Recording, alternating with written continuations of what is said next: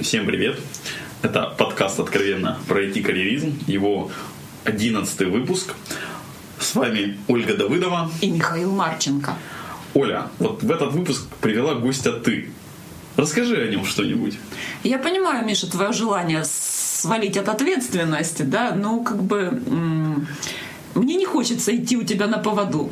То есть мне придется опять обо всем рассказывать. Окей.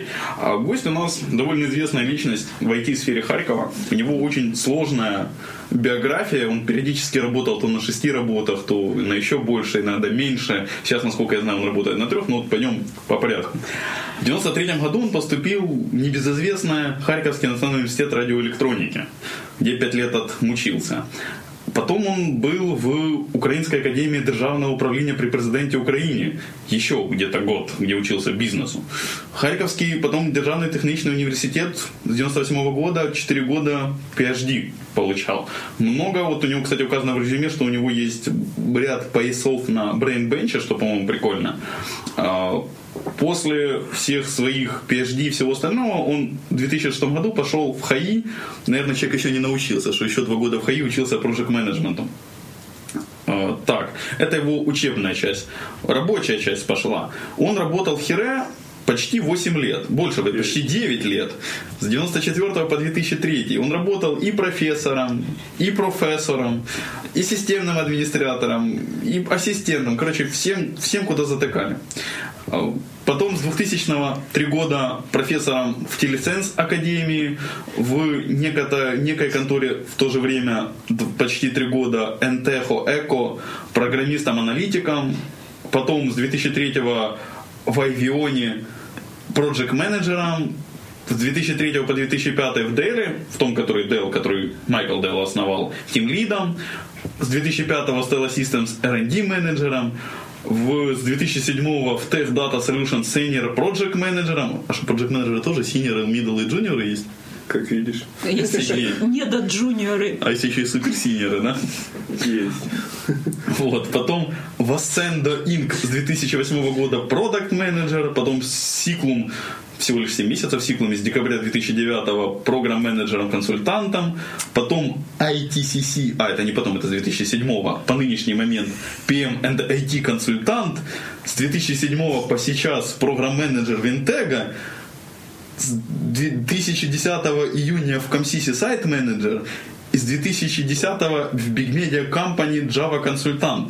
То есть это сейчас сколько? Раз, два, три, четыре сейчас работы одновременно. Надо профайл почистить просто. А больше на самом деле? На самом деле больше или меньше? Ну, тут как считать на самом деле.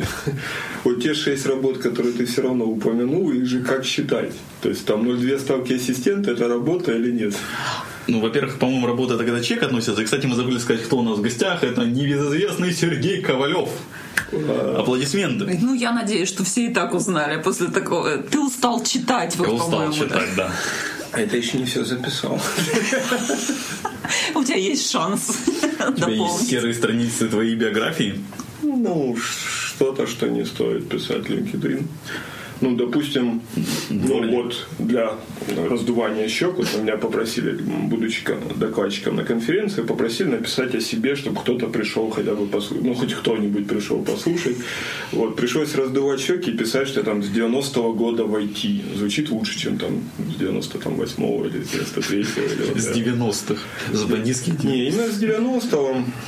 А, и тут можно два человека уже сразу. Давайте я тогда начну раньше, то, что не вошло в LinkedIn. То есть раньше девяностого? Да. С детства, ну, мне давалась математика и физика. И как-то так получалось, что я победил в Олимпиаде по математике в пятом классе. И дальше никуда не поехал, потому что в пятом классе, ну, всеукраинская не было Олимпиады. Вот. Потом я сменил школу, и, и там попалась такая физичка, которая очень вдохновленная. Я победил там на областной олимпиаде по физике. Но на Украину не поехал, потому что в восьмом классе не посылали на Украину. Вот. А потом физичка ушла из школы и напоследок посоветовала заняться компьютерами. Это вот был, не знаю, не помню какой год, давно, очень давно. и посоветовал нам заняться этим, ну как, посоветовал вполне конкретно, как надо советовать, не просто там сходи туда, сделай то-то, а вот тебе номер телефона, позвони этому дядечке, он тебя пустит, откроет, там будешь заниматься. И вот с какого-то, лучше не соврать, года я начал заниматься на эм, Оливетти, по-моему, это называлось, учебный класс, Basic, там т.д. т.п. Это, по сути, по сути, по-моему, это первый мой вообще опыт с компьютерами. То есть дома у тебя компьютера не было? А, да, это было очень давно, когда компьютеров вообще не было, по сути, в природе. Они были очень дорогие, машинное время буквально продавали за деньги. Были такие далекие времена. Вот. И там по суперзнакомству физичка, она была очень таким, видимо, влиятельным человеком в городе. То есть там вот какие-то там лицеи, тридцать девятый или двадцать седьмой, или там и там она там вот преподавала. Я никогда еще не слышал такого отношения к двадцать седьмому лицею, то ли такой, то ли такой, двадцать седьмой физмат. Ну, она меня туда оттащила, я не захотел по очень простой причине. Мне было далеко ездить, и друзей у меня там не было. Поэтому я не пошел. Чему, наверное, в принципе, доволен. Потому что все люди, которые пошли в двадцать седьмой из моего вот, как бы, кругозора, все они потом пошли в ХГУ, а с ХГУ все уехали куда-нибудь. Швеция, Германия, Америка. Это плохо? Это отдельный вопрос. Мы его обсудим. Хорошо или плохо? Ну вот ты сбил, видишь. Так бы я мог рассказывать очень долго. Все сорок минут. Можно было пойти и попить чайку, а он бы продолжал рассказывать. Да, легко. Это такая... Он же будет скрываться. Поэтому он рассказывает не то, что мы хотим. Ну а что вы хотите? Давайте я перестану рассказывать про древние компьютеры. Не, не, не, ты просто... Когда компьютеры были большими, а люди маленькими... Да ты врешь, такого не было никогда. Я лично разбирал десять шестьдесят шесть. Это был сарказм. Миша сразу почувствовал себя маленьким, ты понимаешь? То есть вот ему неловко чувствовать. Он не видел таких компьютеров. У него компьютер размером с телефон. Нет, у меня компьютеры были. Я ж с двоек начинал. Я видел компьютеры, но вот уже, которые не были пи си. Двойки тоже было круто. Почему это было круто? Потому что, уже будучи студентом, у нас был вычислительный курсовой. То есть вот сейчас это звучит как нонсенс, а тогда... Допустим, интегралы, я не помню, что именно это было за курсовой, но, допустим, интегралы не берутся аналитически по табличкам, по этим самым, вот как ты сумел проинтегрировать, дифференцировать, вот это. И как бы вычислительным способом просто тупо берется и считается вот эта площадь под вот этой самой кривой. И были очень популярны в те далекие времена такие вычислительные курсовые, когда просто есть алгоритм, который просто долго работает и долго вычисляет. Почему все пытаются взять аналитический? Сережа, я тебя расстрою, это и сейчас популярный алгоритм, который долго и много работает. Это, это мы следующий вопрос забегаем об актуальности образования. Вот. И мы написали курсовой, как раз был восемьдесят шестой, незабвенной двести восемьдесят шестой аудитории, был класс... Ох, я не помню, как они назывались, но они были желто-зеленые мониторы, такие черно-белые, их назвали Hercules. Вот. И какой-то клон восемьдесят шестого процессора, в котором э, Norton Commander прорисовывал свои вот эти штучки заметным образом. То есть ты нажимаешь там, там диск C, и ты видишь, как бежит курсор и прорисовывает вот эту псевдографику, вот, про скорость этой машинки. Вот на ней мы писали курсовой. И как-то он не считается и не считается, там час уже, уже выгоняет, там же время, вот про машинное время, оно было по записи. Ты приходил и записывался, там с одиннадцати до двенадцати, такой-то, такой-то работает на такой-то, такой-то машине. Вот. А если ты пришел и не записался, то там люди уже сидят, естественно, тебя никто не пустит. Такое все было. Вот. Ну, а, собственно, откуда появились интернет-клубы и всякие там гейм-клубы. Это старая идея продавать машинное время за деньги. И вообще идея продавать время за деньги, она как бы очень популярна в разных кругах, разных древних профессий, включая программистов. А, я опять сбился, о чем мы говорили. Мы говорили о тех далеких временах, когда вот... А, курсовой, да, да, да. И мы пришли к куратору и говорим, так и так, вот, помогите, у нас... Это не я один был, не досчитывается курсовой, просто не успеваем за машинное время посчитать курсовой. И нас там пустили по большому договоренности, пустили на класс троечек, без инта, без это самое, просто такой, ну я потом расскажу, троечка. И вот я запускаю курсовик, хоба, что-то, что-то неправильно, что-то не запускается. еще раз запускаю, еще что-то неправильно. И тут до, до меня как медленно доходит, что это он уже посчитал там за какие-то три-четыре секунды, он посчитал то, что на восемьдесят шестом считало час и не, и не досчитало. Вот, это к вопросу о законе Мура и как быстро развивались компьютеры взагали. Вот. И где-то вот до шестого Pentium так примерно все и было. То есть отличие по производительности. Ну да, там, ну как, ну классика. восемьдесят шесть, сто восемьдесят шесть пропустили, там была ошибка, двести восемьдесят шесть. На тройках прорыв сделали защищенный режим. Четверка, пятерка, которые Pentium, и там эй эм ди подкатилась а, считаешь... пять. Вот. Потом вышел пи шесть, его назвали Pentium шесть. Потом начали говорить Pentium два, Pentium три, Pentium четыре. И дальше там Intel удалось такие маркетинговые разнообразия, за которыми я устал следить, поэтому, ну, Core два Duo вот сейчас нормально. И Танин, Xiaomi там. Заметьте, Intel нам не заносил деньги за рекламу, это лично какие-то договоренности у Сереги. А, мне когда-то было интересно заниматься микропроцессорами на таком уровне. Ну, ну, давайте я похвалю Хире. Когда-то Хире давала очень хорошее образование, в том числе в области микроэлектроники. А я не упомянул, я не только на многих работах работал. Когда я не работал, я занимался во множестве всяких кружков. Вот одним из кружков был кружок радиоэлектроники, где я собрал себе зэт икс спектрум и радостно на нем программировал на байтике. Одно время, пока не надоело. Я готов вернуться к другому вопросу. Давай, слушай, у тебя такой, блин, гигантский послужной список. А как Давай. бы ты определил его? Это вот карьерными ступенями или как-то вот кусочками какие-то ключевые моменты? Карьерными которые... ступенями. Это сейчас модно говорить про карьеризм, но в какой-то момент э, ко мне попалась статья на английском. Я учил английский. Кстати, одной из работ, которые тут не указаны, там они чуть-чуть скользь сжаты в Хире, я учил на английском языке иностранных студентов. Все речь индусов, пакистанцев, негров, даже не знаю, каких там национальностей. В связи с этим у меня на всю жизнь остался весьма прикольный такой акцент в английском, который очень трудно, во-первых, вывести мне самому, во-вторых, очень трудно понимать некоторым представителям, уж совсем как бы native speaker'ам. Вот до того, что когда я уехал в Америку, я там был с мальчиком, тоже из Харькова, вот. И там вот люди в неформальной обстановке, мы с ними, ну люди в смысле native speaker, American, они спрашивают, а вы, мол, с одного города? Говорит, вот у тебя нормальный русский, русско-украинский акцент, там, ры-гы-жи, там, а у тебя акцент непонятно какой. Вот он, такое наследие прошлого осталось от индусов, пакистанцев. Самое прикольное, что индусы и пакистанцы друг друга не любят. Они вот приходят и сидят на разных рядах. То есть там три ряда, там первый, второй, третий. Вот на первом сидят все индусы, на втором, ну, в смысле на дальнем, на третьем все пакистанцы. Между ними реально тогда шла война, вот, между государствами. И один из предметов, который я им читал, была там объектно-ориентированная парадигма программирования, вот что-то такое. Я говорил, тогда вот ООО набирало обороты, я говорю, ну, как сейчас Agile примерно, все то же самое. То есть ООО круто, а старая структурная парадигма не очень, там все фу-фу-фу-фу. Я об этом рассказываю, говорю, там не идет война между этими. Хоп-то чувак просыпается между где-то на задней парте, да-да, плохо, идет война, я уже три месяца не могу домой съездить.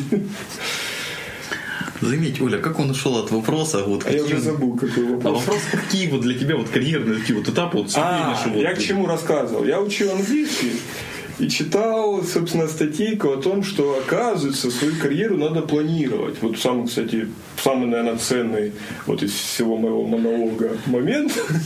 То есть, обратите внимание, слушатель, сейчас идет зерно. Зерно. Оно. Ядро. Оказывается, карьеру надо планировать. И когда тебе предлагается какая-то career opportunity, надо ее рассматривать не в плане там сколько бабла или что делать, как бы, а еще в плане, как это ложится в ваш карьер-пас. То есть вы решили, я хочу там купить остров, Некер там рядом с этим, с Ричардом Бэнсоном. Есть такие люди, привет им. Вот. Или я там хочу там... Бентли, или там еще что-то народ хочет. Ну, кто-то там в Германии хочет, кто-то в Америку, кто-то в Америке хочет там следующий дом побольше, кто-то там, ну как там, кому суп жидкий, кому бриллианты мелкие. Нет, это понятно. А, поэтому вывод, собственно, свою карьеру надо планировать осознанно. И вот каждую, каждую позицию, каждую новую работу вы задаете вопрос. Это ложится в мой генеральный план? Это подводит меня к тому, что я хочу. Собственно, ну, тут надо вначале определиться, чего вы хотите. Это самый сложный, пожалуй, этап здесь. Поэтому в какой-то момент я, во-первых, решил стать проджект-менеджером. Это было немножко до того, как я стал проджект-менеджером. То есть я готовился как-то. Во-вторых, вот такой какой-то э, career path, какие-то такие вот ну, интересные вопросы. А нужна ли мне эта позиция? А вот будет ли это интересно? Я иногда себе периодически задаю. Вот. Ну, после того, как прочитал статью, до этого ты да. не задавал? Ну, до этого я работал сисадмином и был рад и счастлив. Это были девяностые годы, гиперинфляция, там, у меня зарплата была там полтора миллиона купонов, допустим. На второй работе я зарабатывал там полтора миллиона в день, вот, но она была не каждый день. А на третий, я не помню, что было третий, неважно. Но смысл в том, что гиперинфляция, на самом деле, очень интересное время, когда ты понимаешь, что деньги нужны для того, чтобы их тратить прямо сейчас, потому что завтра ты уже купишь там в два раза меньше. Ну, я, я даже не утрирую. Посмотрите там Германию, там сорок тысяч процентов в месяц, допустим. А, Германия тридцатые годы про- прошлого столетия. А, Что это было? Ты рассказывал нам про карьерные ступени, что карьеру а, надо да, строить. Да, и да, тогда ты вот... не ответил, какие у тебя были карьерные ступени для тебя? Карьерные ступени? Ключевые моменты. Ну, собственно, там уже ты там зачитывал. Да, там как раз опыт. Очень много. Ну, там не все. Это не тот вариант, который для конференции писался. Это очень сжато для близких, для знакомых. Там вообще намного больше, на самом деле. Вот. Но основная идея в том, что ну, вот Оля там распечатала. Ты хочешь, чтобы я еще раз зачитала? Просто нет, более я, я про, просто покажу, почему, вот почему каждая строчка была нужна. То есть, э, даже некоторое время я работал Automation кью эм и Regression Testing кью эм. То есть, ну, это, это не было official position, это просто требование проекта, такое требовали. Это было достаточно... Ну, познавательно. И как бы некоторые вещи стоит сделать для того, чтобы понять, что ты больше этого делать не хочешь. Слушай, я про... Серег, вот, коль ты все равно уходишь от вопроса про ступеньки, мне хочется задать... Блин, он как... к ним только подошел. Он, он, он к ним как-то так подходишь, он пока к ним подходит, он сам забывает. А ты его удерживаешь. Ну, а о чем работа ведущего? Не просто с умным видом сидеть и улыбаться, конечно, а еще управлять беседой, насколько улыбаться получится. Буду я сегодня. Да, вот видишь, Оля улыбается. Серег, мне просто вот для себя интересный очень вопрос. У тебя есть такая позиция программ-менеджер. Чем это отличается от проджект-менеджера? Ну, там ты управляешь проектом, а там программы. То есть Пап... пользователь. Ну, ты управляешь программой, как администратор, пользователь. Ну, ты же скрам-мастер. Вас что, не учили, что такое программа? Да, учили, но слушатели, это не все скрам-мастера сертифицированные. Ты ж не для учили скрам-мастера? А то у нас на одной из пи эм зон была шутка, почему управление риском не влезло в... А, не, нету в скраме. Потому что оно не влезло попросту. Ну, по определению, если возьмем пи эм ай или там что-нибудь принц два или там еще какой-нибудь, это самая программа, это несколько проектов определенных, объединенных одной там какой-то предметной областью, одним заказчиком или одной целью. То есть, грубо говоря, это там программа, вот, хороший пример программы Евро две тысячи двенадцать. Вот, отличный пример программы. Там куча проектов, нужно построить терминал, сделать взлетную полосу, сделать дороги, покрасить домики с одной стороны, чтобы было прикольно, когда едешь. Вот, ну, я намекаю на Харьковский аэропорт, там, где домики покрашены в разнообразные цвета, но почему-то с одной стороны с той, которая видно с проезжей части. То есть, по сути, программ-менеджер – это менеджер над проджект-менеджерами? Ну, можно и так сказать. На самом деле, senior project manager тоже менеджер над проджект-менеджерами. Вот, вот да, кстати, вот тоже вот вопрос мне интересный. А вот senior, middle, junior project менеджеров это вот как меряется? В количестве людей или в чем? В количестве проектов пройденных? Можно и так мерить. На самом деле все вот эти приставки, они призваны, чтобы вот льстить какое-то вот свое самолюбие, эго, там, щеки надавать. То есть у тебя там написано где-то было senior project manager, ты бы написал и супер senior еще, да? Нет, я хочу сосаться на другое. В одной из компаний, которую люди помнят, узнают, вдруг стало мало джуниора, мидла и синьор девелопера. Вот. И народ начал вводить принципал девелопер, лидер девелопер, ассоциати девелопер и fellow. Вот. Особенно это заметно в каких-нибудь больших компаниях а-ля Microsoft, там где а, вот та самая пресловутая техническая ветка карьеры. Ну, я вот, когда нанимал людей, я очень любил рассказывать, что вот мы в компании поддерживаем две ветки карьеры. Как бы менеджмент, вот в какой-то момент народ идет в сторону менеджмента, учится, как бы подтягивает скиллы. И в technical, technology куда-то идет, растет в гуру архитектора, мега-архитектора, fellow, fellow и так далее. Вот. И в больших компаниях для мотивации, для, для грейдов даже, что такое грейды объяснять? Нет. Если ты считаешь, что слушатели знают, они объясняют. Я, я думаю, каждое слово объясняет. Для каких-то грейдов речь тарифной сетки зарплат и бенефитов, и перков, и вот это. Э, нужны какие-то ранги. Как их назвать? Там вот в Dell было, кстати, там Д один, Д два, Д три, С три, С два, С один. Ну, там сейчас похожая система, насколько я знаю. Ну, неважно. Это настолько ну, общее, что говорить, что это чье-то изобретение довольно тяжело. Вот, кстати, возвращаясь к теме, сейчас я замечаю, что в ай ти-проджект-менеджменте довольно мало именно самого менеджмента. Вот. У меня сейчас задумка, которую я собираюсь осуществить, это рассказать немножко, ну и самому узнать, прочитать заодно,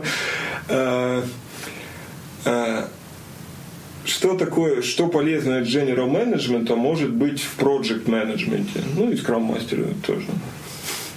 Сереж, а мне все-таки очень хочется узнать вот из этого списка, вот в чем тебя все-таки больше или чего больше в тебе? То есть ты работал кем угодно, как угодно, да? Ну, это, наверное, я хорошо раздул щеки. Очень хорошо, да. Я старался. Хотя я люблю, на самом деле, шифроваться. Заметно. Ну, я, я долго рассказывал. Так, ничего, ты, давай, давай, он пусть отвечает. Он начинает уже уходить опять от темы. А, ну, если посмотреть на образование, то образование два высших. Программист и проджект-менеджер. Вот. И для себя я как бы нашел нишу. Вот я ее так определил, я к ней иду, много об этом рассказываю. Кто спрашивает, настойчиво спрашивает.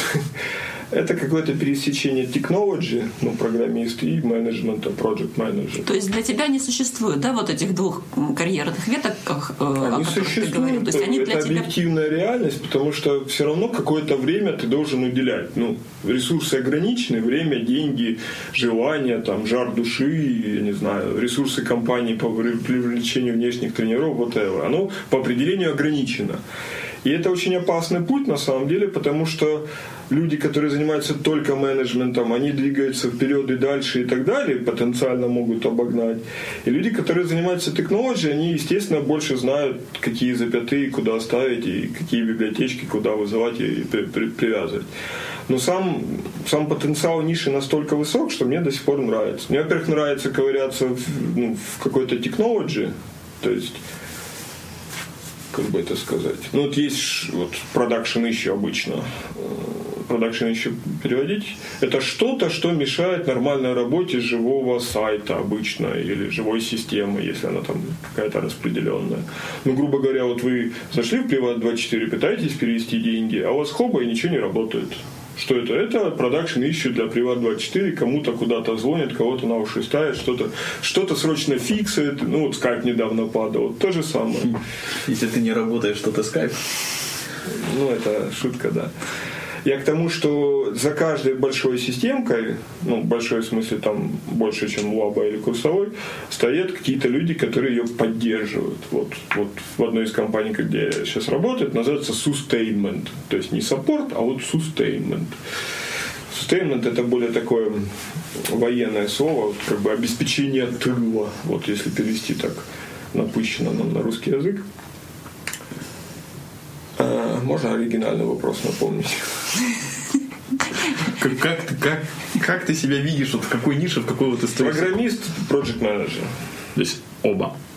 Ну, программист меньше, потому что, ну, в реальности я пишу намного меньше, чем надо быть для того, чтобы быть настоящим программистом, там, fellow developer, или там, principal, там, whatever. Слушай, Сереж, вот мы к этому выпуску решили подготовиться и спросить наших слушателей, что они хотели бы узнать от тебя. Подожди, подожди, я слушатели, я, я просто я вот чувствую, услышала... Я выпуск затянется. Мы его порежем, Мишу вырежем.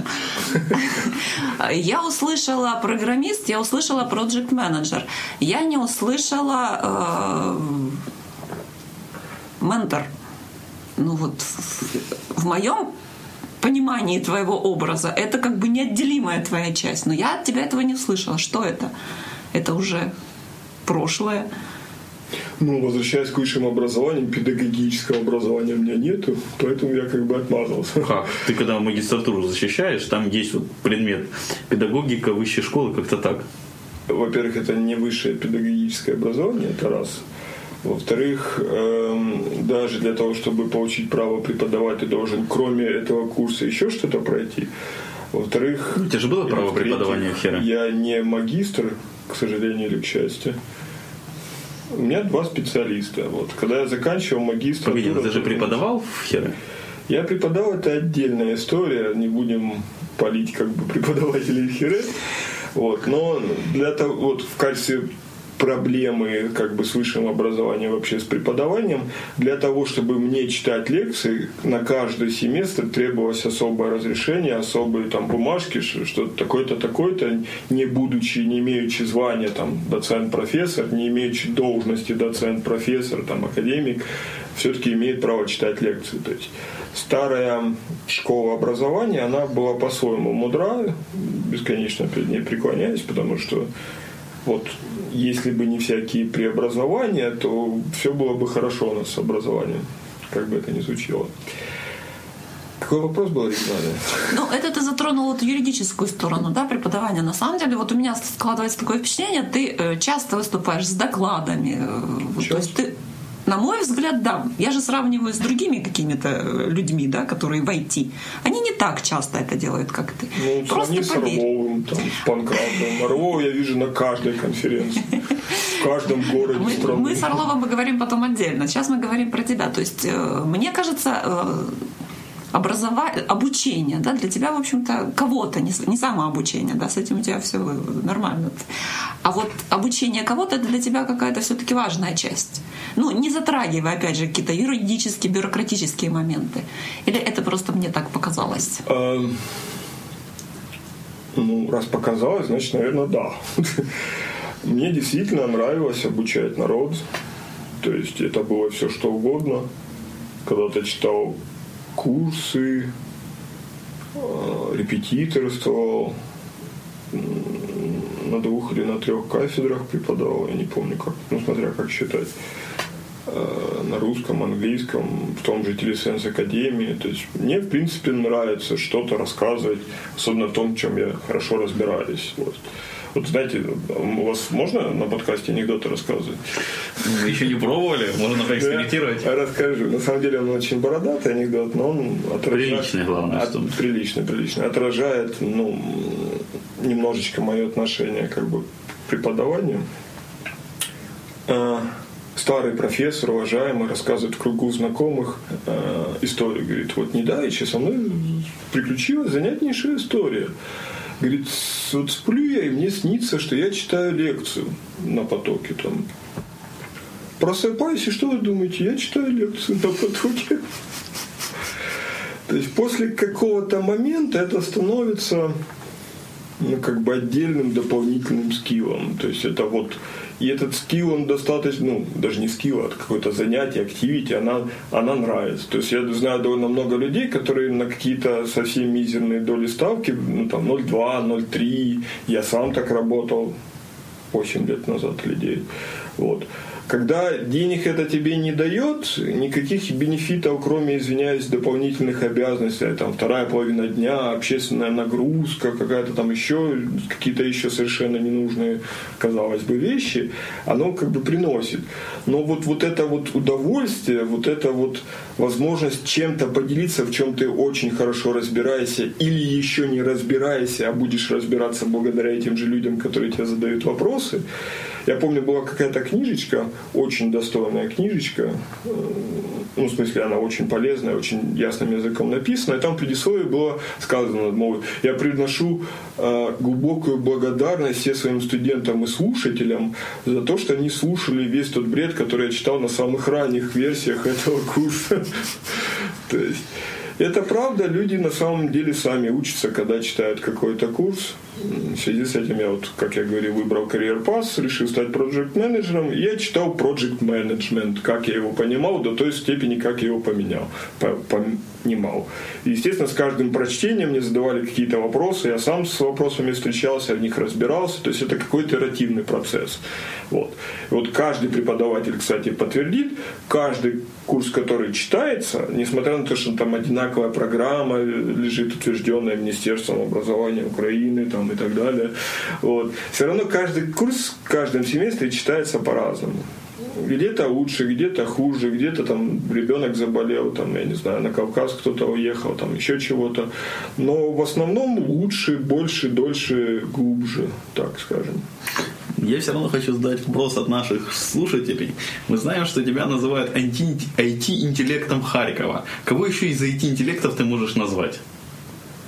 Я знаю, кто пиарит это словосочетание. Я даже знаю, мне это в лицо сказали, кто это сказал. Вот. ай ти-интеллектов – это интересный вопрос. Во-первых, ну, мне совершенно непонятно вот шумиха вокруг моей персоны слегка. Вот, ну, буквально вчера мне сказали, там, о, такой крут и д т п. У меня достаточно скромная должность сейчас. Я... Какая из четырех? Все четыре.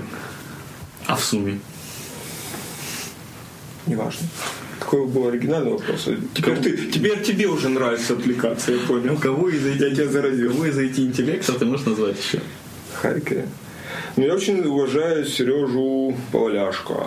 То есть у него есть свой собственный подход к проджект-менеджменту. Он несколько отличается от моего такого свободного отношения, лишь бы работало. Как там, самая лучшая методология – это здравый смысл.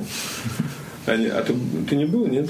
Нет. На, на одной из конференций, на афтерпати, э, после много пива, оплаченного дата-артом, э, мы кричали разные вещи, а там Харьков, Харьков, ну и всякие другие вещи, которые вот, народ, кто знает, как бы вспомнит.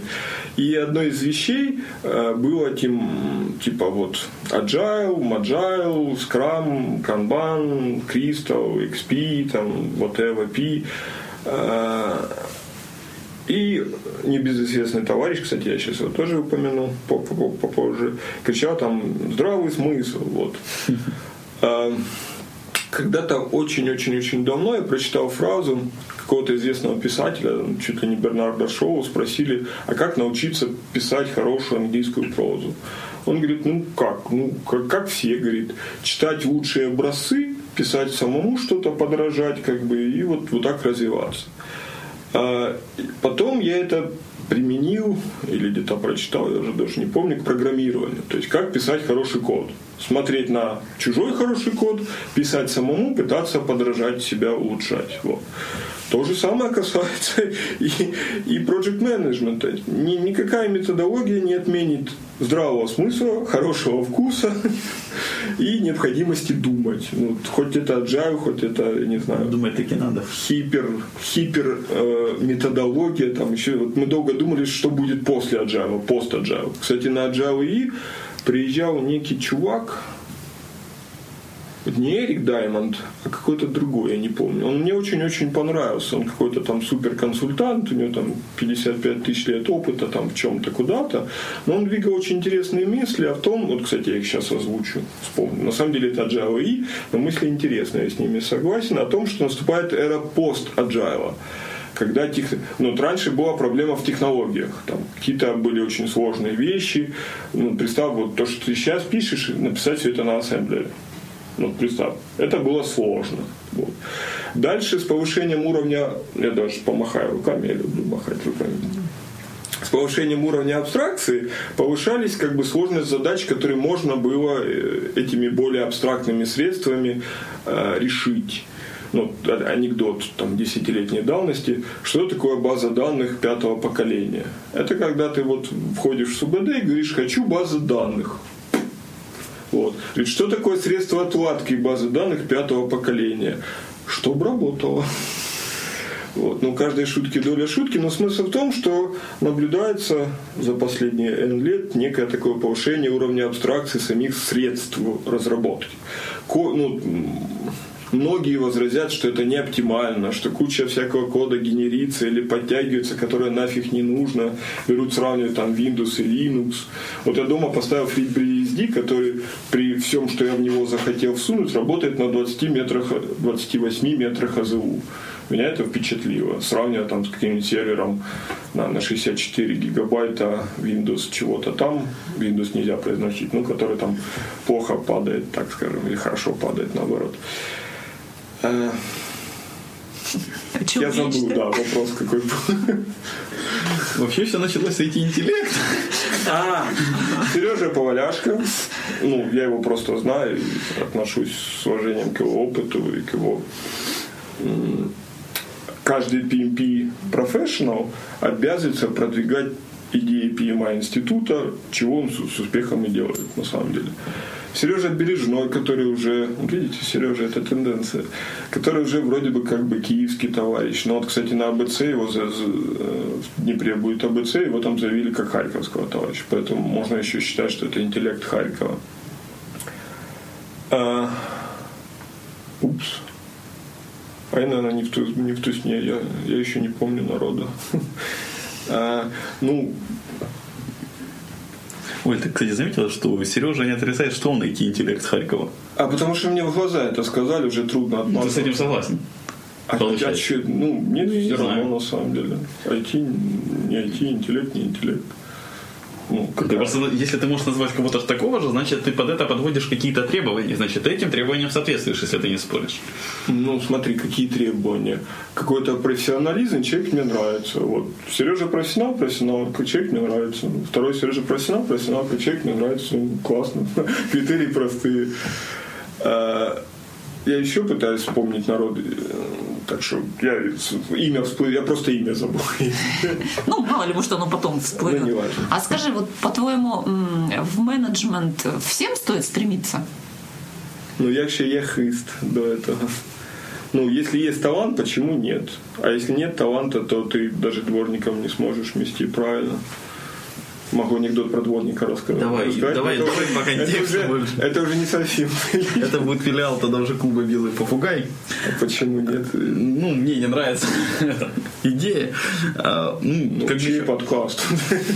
У него серьезный подкаст. У нас серьезный подкаст. А, извините. О, уже у нас. Вы, вы же не сказали. Расскажи о своей работе за границей. Я работал за границей. Так, за Украиной. В Delhi ты работал. В Индии было тяжело или нет? А, почему тут Индия? Да, или город такой в Индии есть. Ага, я понял, это типа шутка. Ты же говорил про серьезный подкаст. Ты же хотел я не воспринял это как шутку. Ладно, я шучу.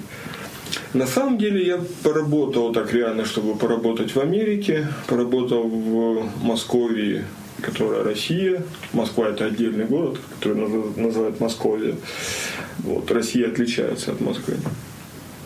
И потом вернулся в Харьков, и э, меня там спрашивает заказчик, типа, а как работать там в Харькове, типа, тебе нравится, или там в Москве, или там в Америке. И, ну, я сам себе задал этот вопрос и попытался честно ответить. Вот. И ответ был довольно неожиданным. А работать не важно где. Офис примерно один и такой же, ну, компьютеры примерно такие же, ну, кресла, там всякие удобства на кухоньке, печеньки, ну, все примерно, ну, то же самое, но где-то больше, где-то лучше. Там вот в одной большой известной медиакомпании мы сидели за креслах очень удобные, которые там что, стоят по полторы штуки. Там, допустим, кстати, в той же большой, известной, богатой конторе, там мне дали машинку типа временно, там четырехпроцессорный Xeon там, с восемью гигабайтами памяти, это моя типа рабочая машинка, я был впечатлен. Вот. Потом посмотрел, у всех вроде такой, просто много денег у людей, почему нет? Вот. Поэтому именно работать, неважно где, важно как бы как ты проводишь уикенды, как ты проходишь вечера, есть у тебя какая-то социальная жизнь, есть ли у тебя вообще какая-то жизнь, кроме работы. Поэтому, ну, чуть-чуть этика плавает, как бы. В Москве, допустим, принято опаздывать. Там ужасные пробки, опоздать на четыре часа и сказать, извините, была пробка, это нормально. Вот. В Киеве я тоже заметил, кстати, такую тенденцию. Недавеча там встречался с разными людьми, и каждый из них опоздал на пятнадцать минут. Каждый, буквально тенденция. Вот. Может, я педант, как бы, но я сам, кстати, опоздал. Потому и обращаешь внимание на других. Наверное. Поэтому работать неважно где. Более того, мой прогноз до недавнего времени был, что все движется в сторону распределенных команд. То есть неважно где ты, неважно что ты. Ну вот сейчас я с телефона выхожу в Skype или там в почту и могу ответить, проконсультировать, там, что-то решить какую-то ситуацию или проблему. Я уже неважно где, даже в метро, кстати. Ну вот пионером этого был ай би эм. ай би эм много пионер где, так скажем. Они двигали концепцию удаленного офиса, то есть буквально э, у людей нет своего рабочего места, у них есть такие общие рабочие места, куда они приходят, могут включить свой ноутбук, большой монитор, свою клавиатурку, посидеть, пока там кто-то другой не придет. И они делали такой эксперимент. Типа один день в офисе обязательно, там митинги, шмитинги, посмотреть на кого-то в лицо, поздороваться, вообще не забыть, кто тут работает и так далее. И четыре дня удаленное рабочее место. Недавеча, по слухам, эту тенденцию решили вернуть на- назад, и народ начал реально бастовать. Они привыкли. Они привыкли к свободному графику, это удобно, они привыкли к какому-то времени, они привыкли к тому, что они не с девяти до шести сидят, а они там, допустим, сидят там, с десяти до семи, с двенадцати до девяти, там, с трёх до полуночи или там, с шести вечера до трёх утра, вот этого.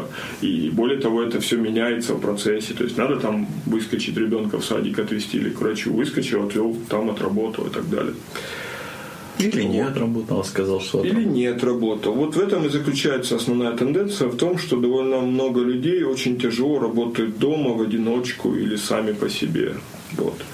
Я работал в таком environment, когда тебя никто не контролирует, тебе не важно, сколько ты часов отработал, просто есть, вот, есть задача, ее надо сделать.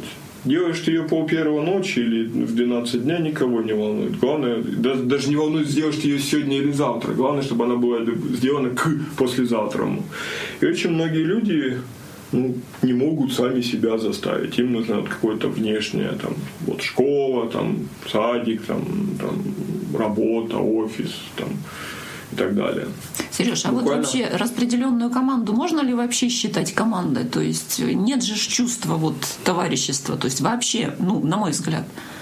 Чувство товарищества есть.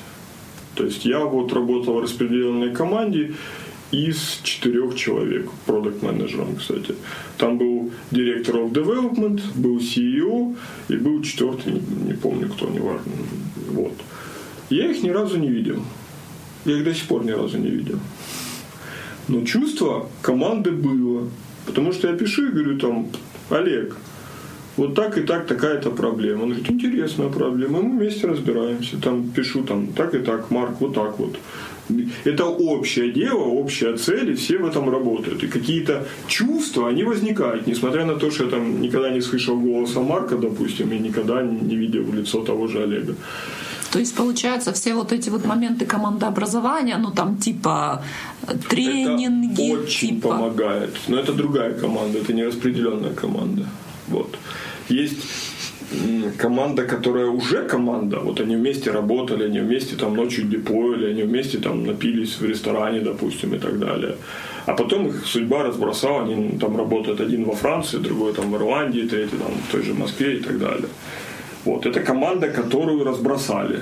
А мне показалось, ай би эм вот как-то отвечает мне, что, наверное, не совсем так, что возможны полностью распределенные команды, когда народ достаточно самомотивирован, чтобы делать работу, не, невзирая на, на то, что не видит лица или там, не слышал голоса или так далее. Но на самом деле люди очень такие визуальные, визуально-тактильные существа. Почему вот канбан-борд, скрам-борд очень популярны? Потому что видно, что вот, вот этот тасочек висит, здесь висит он довольно долго, и висит он один, а все остальные уже потискались. Вот человека, который этот тасочек, он начинает уже как-то, ну все вперед ушли, вот у всех каша сладкая, а у меня что соленая? Это пример конформизма. В детском садике раздали всем детям сладкую кашу, одному мальчику соленую. Подходит, у тебя какая каша? Сладкая, у тебя сладкая, у тебя сладкая. И подходит там к этому тридцатому мальчику, пробует кашу, и она соленая. Он говорит, сладкая, потому что все сказали, что она сладкая. Это такой конформизм у детей, которые там с пубертантным периодом становится нонконформизмом, когда он назло будет говорить, что это не так. Сереж, Миша уже перестал понимать твои слова без перевода. Ему хочется задать очередной вопрос. Нет, Миша просто смотрит, что наше время уже подходит к концу, мы уже как бы вышли за наши стандартные рамки. А, а давайте вторую серию. Давай, Я давай. Только, только разогрелся. Я не знаю, мой звукорежиссер вряд ли будет рад второй серии. Мы скорее когда-нибудь там через пару месяцев запишем просто второй выпуск. Там типа вопросы, дополнения, ты можешь уехать. Все. Есть Skype всегда. Всегда есть новый вариант. У меня вопрос Дело. к тебе как бы вот последний по поводу пи эм-зоны. Да, последний вопрос. А, ты много... в Харькове являешься инициатором и вдохновителем пи эм-зоны. Вот, а что ты ожидаешь от того, что вот в начале было, вот, что тебе хотелось, и от того, что вот есть сейчас, какие ожидания? Они как-то совпали, не совпали, то, что ты получил или нет? Ну, я тебя, может, чем-то разочарую, никаких особых ожиданий у меня не было и нет до сих пор. То есть на самом первом, самом первом заседании я озвучивал концепцию всего это, всей этой задумки. Концепция свелась в том, что на самом деле нужно комьюнити. Комьюнити нам нужно для того, чтобы united we stand, divided we fall. То есть мы вместе мы сможем преодолеть там какие-то кризисные моменты, которые все равно придут так или иначе когда-нибудь. С одной стороны. С другой стороны, project management довольно... молодая профессия, очень много здесь делается методом пробы и ошибок. Опять же, отсылая к классикам, проект — это по определению какое-то уникальное предприятие. То есть нет одинаковых проектов по определению самого же пи эм ай. Поэтому project management — это по определению что-то, что ты делаешь первый раз. Вот что-то каждый раз ты делаешь по-новому. И это правда. И в связи с этим приходится... вытаскивать какие-то common practice, там что-нибудь, что, что работает, какие-то варианты, хотя бы просто, просто какая-нибудь идея, в какую сторону думать, что вообще делать. И всего этого множество. И если ты спрашиваешь, изменилась ли как-то ситуация, да, изменилась. То есть где-то на третьем-четвертом заседании я спрашивал, там, кто считает, что комьюнити, ну, Появилась. Появилась, вот. Там отдельные лица, которые ходят на все занятия, они подняли ручку. Сейчас вот по тому же пи эм-чату, я там выпал, допустим, на неделю из него, а он себе живет, и меня это радует, потому что ну, некоторые другие чаты не живут. Ой, знаешь, мне пи эм-чат скорее иногда не радует тем, как он живет, слишком много флуда там бывает все же. А для этого алертсов. Вот, да, для этого понимаю. Там два человека уже покинуло, что меня на самом деле начинает радовать, потому что мы приближаемся к теоретическому пределу в сто пятьдесят человек, как бы это тоже начинает напрягать. Простым вопросом, а что делать, когда будет сто пятьдесят человек, а люди еще хотят? Делать два параллельных чата и туда копировать как-то программу, я не знаю. Поэтому если некоторые люди покидают, это означает несколько хороших вещей. Место есть для кого-то, кто хочет, и тем людям, которым неинтересно, им ну, неинтересно. Вот. Так, так бы он, может, стеснялся, а так там пятьсот тысяч сообщений пришло, и он решил, вот, блин, это все читать лучше, я там выйду из этого. Флуда много, вот, но, к сожалению...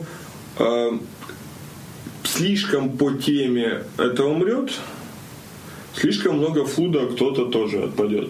Поэтому, может, и не замечал, но когда слишком много по теме я бросаю анекдоты и какие-то там смешные видео, когда слишком много флуда, я бросаю ссылочку на пи эм-скую статью.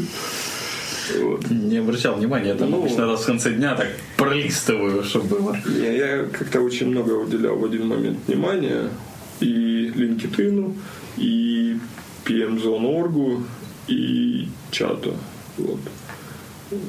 Ну, если ты зайдешь на пи эм зон точка орг, вопросик ай ди равно сто, там типа ссылочки, то видишь, что каждый день я постил как минимум там одну, две, три ссылочки на, на статейку. Причем в какой-то момент я даже их все честно читал, потом я перестал их успевать читать, я начал постить с прицелом, что я потом почитаю. Потом я понял, что я не успеваю читать старые статьи, а уже приходят новые статьи. Плюс, плюс я получил фидбэк, что просто ссылочка неинтересна, потому что народ открыл как бы это, ну, посмотрел, ну, ссылочка, ну, классно, а вдруг она хорошая или вдруг она плохая. И я стал склоняться в сторону более такого пережеванного метода. Ну, меня буквально прямо попросили, что э, прочитай там и расскажи, что тебе понравилось, что тебе не понравилось. Если не понравился вопрос, зачем тогда вообще бросать эту ссылочку, а если понравилось, то да. Но вдруг оказалось, что статей, которые нравятся, меньше, чем вообще статей в книге. Вот. И это дело потихоньку так подугасло. С одной стороны, с другой стороны, я выпал последний месяц, наверное, немножко в офлайн. То есть я не, не обильно пишу в Твиттер. Я, я думаю, если, дорогая, не жить, выпадешь в офлайн. На шести работах работаешь. На шести работах, да. На четырех, на четырех сейчас. Вот, вот, вот люди вот запоминают какие-то вещи, которые им интересно запоминать. Естественно. Это одна из причин, почему я стараюсь там меньше рассказывать. Вот я сорок минут пространно, вдохновленно рассказывал, но я ничего такого вот личного не рассказывал на самом деле. Тот, кто про... много говорит, на самом деле мало информации. Ну, поэтому мы это, про это на автопаке поговорим с Олей, каких гостей она приводит. Я честно предупредил, что ничего особо личного. Ну, спросите, сколько дважды два. Я честно отвечу. Все хорошо. четыре пятьдесят пять. Все хорошо. Сереж, а есть ли какие-то проекты, которые тебе хочется реализовать? Вот в том Я видел этот вопрос заготовки. А что это? Это время уже, да? Ну...